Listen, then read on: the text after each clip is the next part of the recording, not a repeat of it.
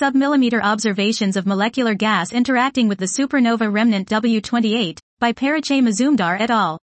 Context.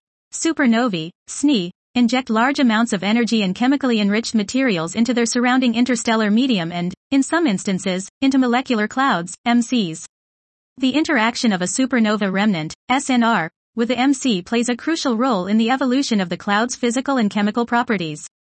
Despite their importance, only a handful of studies have been made addressing the molecular richness in MCs impacted by SNRs. Sub-millimeter wavelength observations of SNR-MC can be used to build a census of their molecular richness, which in turn can motivate various chemical and physical models aimed at explaining the chemical evolution of the clouds. Aims. We carried out multi-molecule, multi-transition observations toward the region F abutting the SNRW28. We use the detected lines to constrain the physical conditions of this region. Methods. We use the APEX telescope to observe molecular lines in the frequency from 213 to 374 GHz.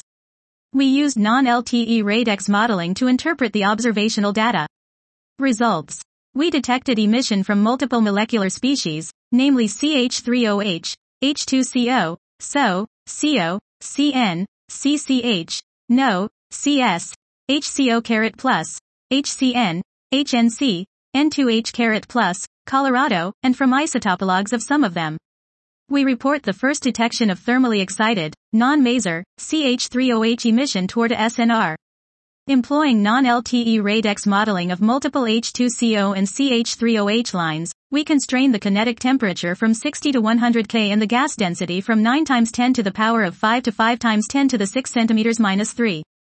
We obtained an ortho-para ratio approximately 2 for H2CO, which indicates that formaldehyde is most likely formed on dust grain surfaces.